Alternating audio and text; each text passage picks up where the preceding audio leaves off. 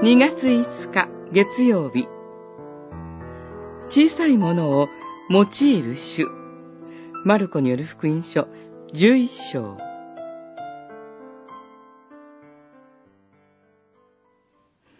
もし誰かがなぜそんなことをするのかと言ったら主がお入りようなのです。すぐここにお返しになります。と言いなさい。十一章三節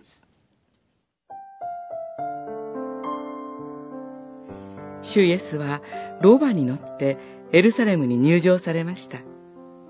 そこで用いられたのは、まだ誰も乗ったことのない転ばでした。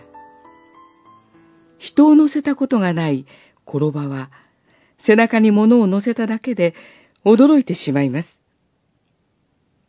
そういう未熟な転ばを主イエスはあえて選ばれたのです。おそらく、主イエスをお乗せしたら、よたよたし、もたついたに違いありません。けれども、その転ばは、不安定な足取りの中、それでも主イエスをお乗せし、エルサレムにお連れすることができました。なぜでしょうか？転ばも頑張り、足を踏ん張って、一歩ずつ力を込めて、主イエスを乗せていったことでしょう。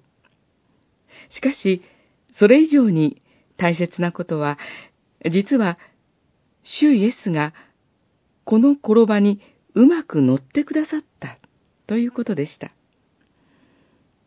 まだ人を乗せた経験のない未熟なロバに、主イエスがうまく乗ってくださった。